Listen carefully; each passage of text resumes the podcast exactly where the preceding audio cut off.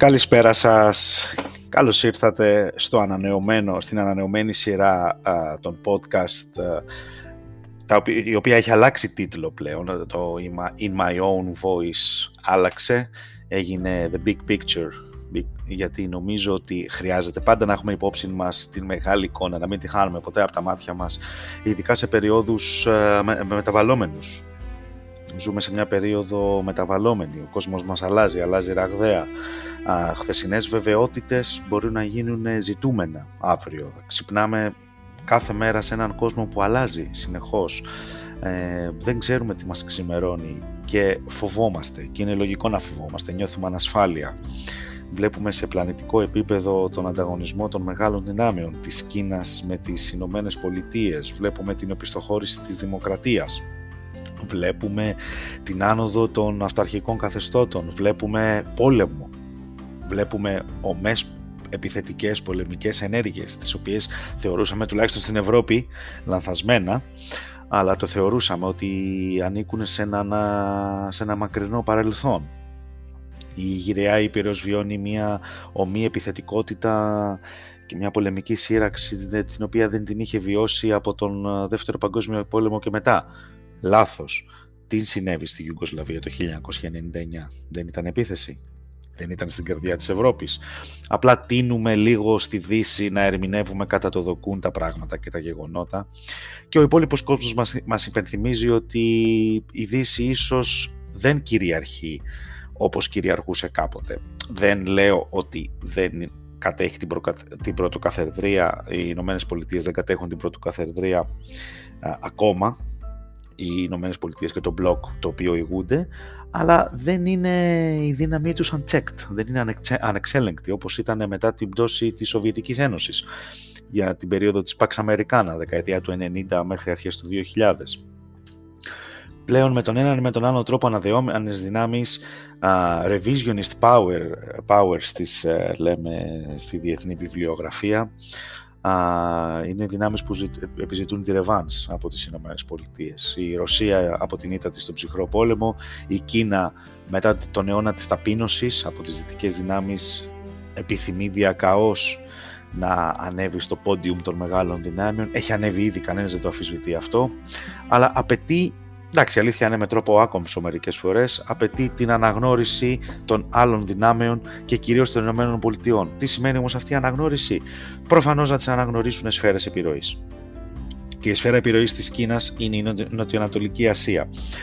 Δεν έχουν την πολυτέλεια να το πράξουν αυτό οι Ηνωμένες Πολιτείες, γιατί η θεωρία του ρεαλισμού στις διεθνείς σχέσεις μας δείχνει ακριβώς αυτό, ότι οι Ηνωμένες Πολιτείες λειτουργώντας σαν ένα νησί, διαδεχόμενο τη Μεγάλη Βρετανία, είναι ο παγκόσμιος εξισορροπιστής. Στο πλαίσιο αυτό δεν μπορούν να αφήσουν καμία δύναμη στην Ευρασία, στην ευρύτερη Ευρασία, να κυριαρχήσει. Το προσπάθησα η Γερμανία δύο φορές, οδηγηθήκαμε, οδηγηθήκαμε σε δύο παγκοσμίους πολέμους. Το προσπάθησε η Ρωσία, Παύλα Σοβιετική Ένωση, οδηγηθήκαμε σε ένα ψυχρό πόλεμο και παρόν λίγο σε μια πυρηνική καταστροφή χάσανε και αυτή τη δυνατότητα. Και τώρα είναι μια άλλη δύναμη, ακόμα πιο ανατολικά, η Κίνα που επιθυμεί να ενοποιήσει την Ευρασία. Ο δρόμος του μεταξιού, ο νέος δρόμος του μεταξιού, για όσους είναι δύσπιστοι και θεωρούν ότι η Κίνα δεν θέλει να ενοποιήσει την Ευρασία προς όφελός της. Φυσικά και θέλει. Α, ζούμε σε μια εποχή που η Κίνα, όπως λέει η θεωρία των, του ρεαλισμού στις διεθνείς σχέσεις μετατρέπει την οικονομική της ισχύ σε, σε στρατιωτική.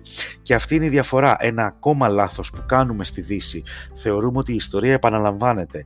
Η ιστορία δεν κάνει κύκλους. Ξέρω, καταλαβαίνω, ότι είναι πάρα πολύ, ε, είναι πολύ διαλεαστική αυτή η πρόταση, να θεωρούμε ότι η ιστορία είναι κυκλική δεν είναι ακριβώς έτσι. Η ιστορία είναι σπιράλ. Δεν κάνει ακριβώς κύκλο, γιατί καμία εποχή δεν είναι απολύτως όμοια με την προηγούμενη. Και εξηγούμε. Δεν ζούμε στον ψυχρό πόλεμο, δεν ζούμε σε επανάληψη του, του ψυχρού πολέμου, γιατί η Κίνα δεν είναι η Σοβιετική Ένωση. Είναι απείρως ισχυρότερη. Και γι' αυτό αυτή η κρίση που κυοφορείται και αναπτύσσεται σιγά σιγά ή ακόμα και πιο γρήγορα, θα είναι πολύ περισσότερο επικίνδυνη, πιο επικίνδυνη από τον καθεαυτόν ψυχρό πόλεμο που διδαχθήκαμε στα σχολεία και ξεκίνησε το 1945 και ουσιαστικά τελείωσε το 1990 με την κατάρρευση του Ανατολικού Μπλοκ και της ίδιας της Σοβιετικής Ένωσης. Οι Σοβιετικοί δεν είχαν ποτέ την οικονομική ισχύ. Οι Σοβιετικοί πάντα χτυπούσαν πάνω από τις δυνάμεις τους. Ο στρατός τους, οι ένοπλες δυνάμεις, προκειμένου να, να ανταποκριθούν στον ανταγωνισμό, στο στρατιωτικό ανταγωνισμό με τις ΗΠΑ, ουσιαστικά εξάντλησαν τα οικονομικά της χώρας, τα οποία ήταν περιορισμένα και εξαιτίας του συγκεκριμένου πολιτικο-οικονομικού και κοινωνικού συστήματος του κομμουνισμού. Σταλινισμός, κομμουνισμός και όλα αυτά. Εντάξει, καταλαβαίνω ότι θα υπάρχουν και διαφωνίες σε αυτό το πράγμα, αλλά η ιστορία έγραψε και ό,τι γράφει δεν ξεγράφει. Ο, κοσμο, ο κομμουνισμός ιτήθηκε. Ιτήθηκε από τον καπιταλισμό. Όχι ότι ο καπιταλισμός είναι το τέλειο σύστημα, αλλά αποδείχθηκε ανθεκτικότερος από τον κομμουνισμό. Κακά τα ψέματα. Κακά τα ψέματα. Η Κίνα έχει ένα άλλο μοντέλο. Έχει έναν κομμουνισμό στην κορυφή και έναν καπιταλισμό στη βάση, γιατί έχει διδαχθεί ίσως από τα λάθη α, της Σοβιετικής Ένωσης και την κατάρρευση αυτής και φοβάται πάρα πολύ. Η Κίνα έχει αναπτύξει ένα ιδιαίτερα αστυνομοκρατούμενο κράτος. Η Κίνα έχει την οικονομική ισχύ, έχει την οικονομική βάση. Το οικονομικό θαύμα της Κίνας έχει διαρκεί 40-50 χρόνια τώρα. Και έχει κατορθώσει αυτό το καθεστώς, το ανελεύθερο καθεστώς, ισχύει, είναι ανελεύθερο καθεστώς, δεν θα ήθελα εγώ προσωπικά να ζω στην Κίνα, ε, όντας, ε, ζώντας μάλλον στη Δύση, με, απολαμβάνοντας τις ελευθερίες της Δύσης, που την κατακρίνουμε τη Δύση πολλές φορές, αλλά αυτό είναι, θα είναι ένα θέμα μιας επόμενης συζήτησης, ενός επόμενου επεισοδίου. επεισοδίου. Ε, η Κίνα έχει κατορθώσει να ανορθώσει τον πληθυσμό από την απόλυτη φτώχεια σε μια άκρος υπολογίσιμη οικονομική δύναμη. Είναι η δεύτερη οικονομική δύναμη στον πλανήτη αυτή τη στιγμή. Είναι το powerhouse του κόσμου, είναι το εργοστάσιο του κόσμου. Ε, εκεί παράγονται τα περισσότερα πράγματα. Ξέρετε ότι είναι όλα made in China. Έχει φθηνό εργατικό δυναμικό, αν και γίνεται μια μετάβαση σε αυτό, σε αυτό τον τομέα και τώρα η Κίνα προσπαθεί μέσω των σπάνιων γεών, μέσω της, των ανανεώσιμων πηγών ενέργειας, προσπα... μέσω της υψηλής τεχνολογίας προσπαθεί να κατοχυρωθεί ως μεγάλη τεχνολογική δύναμη. Η Κίνα επεκτείνεται σε πάρα πολλούς τομείς, πέραν της οικονομίας ε, αναμένεται να ξεπεράσει την, ε, τις Ηνωμένες Πολιτείες. Αν και εκεί ίσως υπάρχει και ακόμα ένας μύθος, γιατί ακούω πάρα πολλά χρόνια ότι η Κίνα αναμένεται τα επόμενα χρόνια, την επόμενη δεκαετία να ξεπεράσει τις Ηνωμένες Πολιτείες, κάτι που δεν γίνεται. Και ίσως η Κίνα πέσει στην παγίδα του μεσαίου εισοδήματος.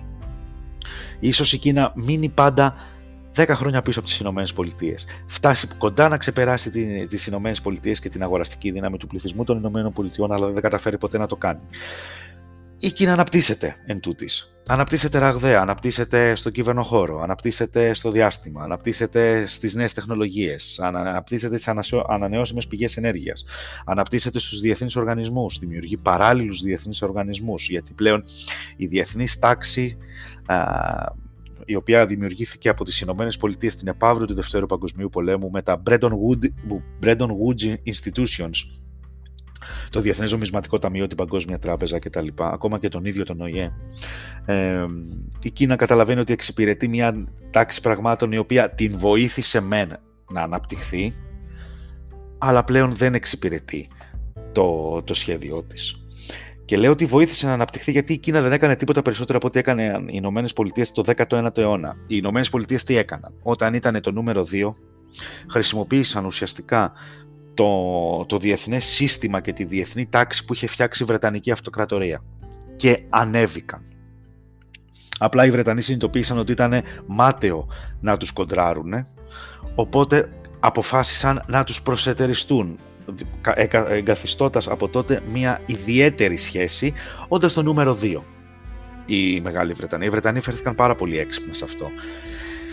Αυτό λέγεται στρατηγικός ανταγωνισμός, όταν το νούμερο 1 με το νούμερο 2 του διεθνούς συστήματος βαίνουν σε μια τροχιά σύγκρουσης. Και ονομάζεται φυσικά και παγίδα του Θουκυδίδη, ε, για να μιλήσουμε πιο διεθνολογικά. Η παγίδα του Θουκυδίδη έχει αφορμή φυσικά τον uh, Πελοποννησιακό πόλεμο, όταν το νούμερο 1 του τότε διεθνούς συστήματος, η Σπάρτη, παρατήρησε τη ραγδαία άνοδο της Αθήνας, το νούμερο 2, και ουσιαστικά αποφάσισε να χτυπήσει να χτυπήσει πρώτη με πόλεμο έτσι ώστε να ανακόψει την πορεία της Αθήνας προς, τον, προς την πρωτοκαθεδρία του, του κόσμου. Κάτι περίπου γίνεται και αυτή τη στιγμή. Η Κίνα χρησιμοποιεί για πάρα πολλές δεκαετίες τη διεθνή τάξη που έχουν φτιάξει οι Ηνωμένες Πολιτείες Κατά παράδειγμα, κατά τη στοιχεία των ΗΠΑ πριν έναν αιώνα, οι ΗΠΑ το έχουν αντιληφθεί αυτό και προσπαθούν να ανακόψουν την πορεία της Κίνας. Βλέπετε, η πολιτική του containment, η ανάσχεση, έρχεται άλλη μία φορά η ανάσχεση στο προσκήνιο. Όπως ε, ήταν η πάγια πολιτική της Βρετανίας το 18ο και το 19ο αιώνα εναντίον της ρωσικής αυτοκρατορίας. Η ανάσχεση, να μην βγει η Ρωσία στις θερμές θάλασσες, δηλαδή στη Μεσόγειο. Αυτήν την πολιτική της ανάσχεσης στο containment το, ουσιαστικά το υιοθέτησαν τα ξαδέρφια των Βρετανών, οι Αμερικανοί, έναντι της Σοβιετικής Ένωσης και τώρα το εφαρμόζουν στην ε, Νοτιοανατολική Ασία. Στην, ε, στη Σοβιετική Ένωση υπήρχε το ΝΑΤΟ. Στην Νοτιοανατολική Ασία δεν υπάρχει το ΝΑΤΟ, αλλά υπάρχει κάτι άλλο. Υπάρχουν ε, διακρατικές συμφωνίες με την Ιαπωνία, Α, με την Νότια Κορέα, που κακά τα ψέματα, μιλούμε για προτεκτοράτο των Ηνωμένων Πολιτειών ουσιαστικά, ειδικά η Ιαπωνία μετά το τέλος του Δεύτερου Παγκοσμίου Πολέμου.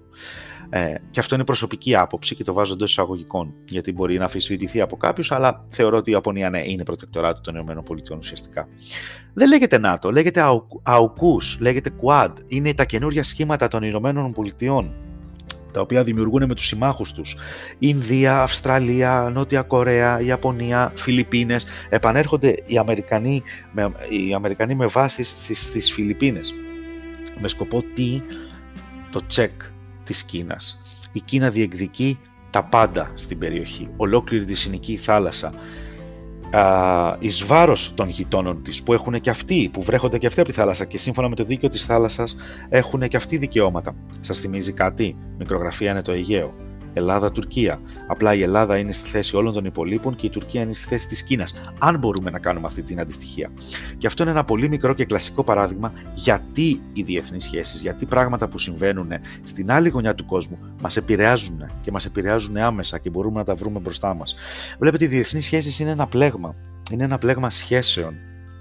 Είναι ένα πλέγμα α, ε, διαδικασιών, είναι ένα πλέγμα διπλωματίας, είναι ένα πλέγμα δούνε και λαβίν, τίποτα δεν είναι δωρεάν.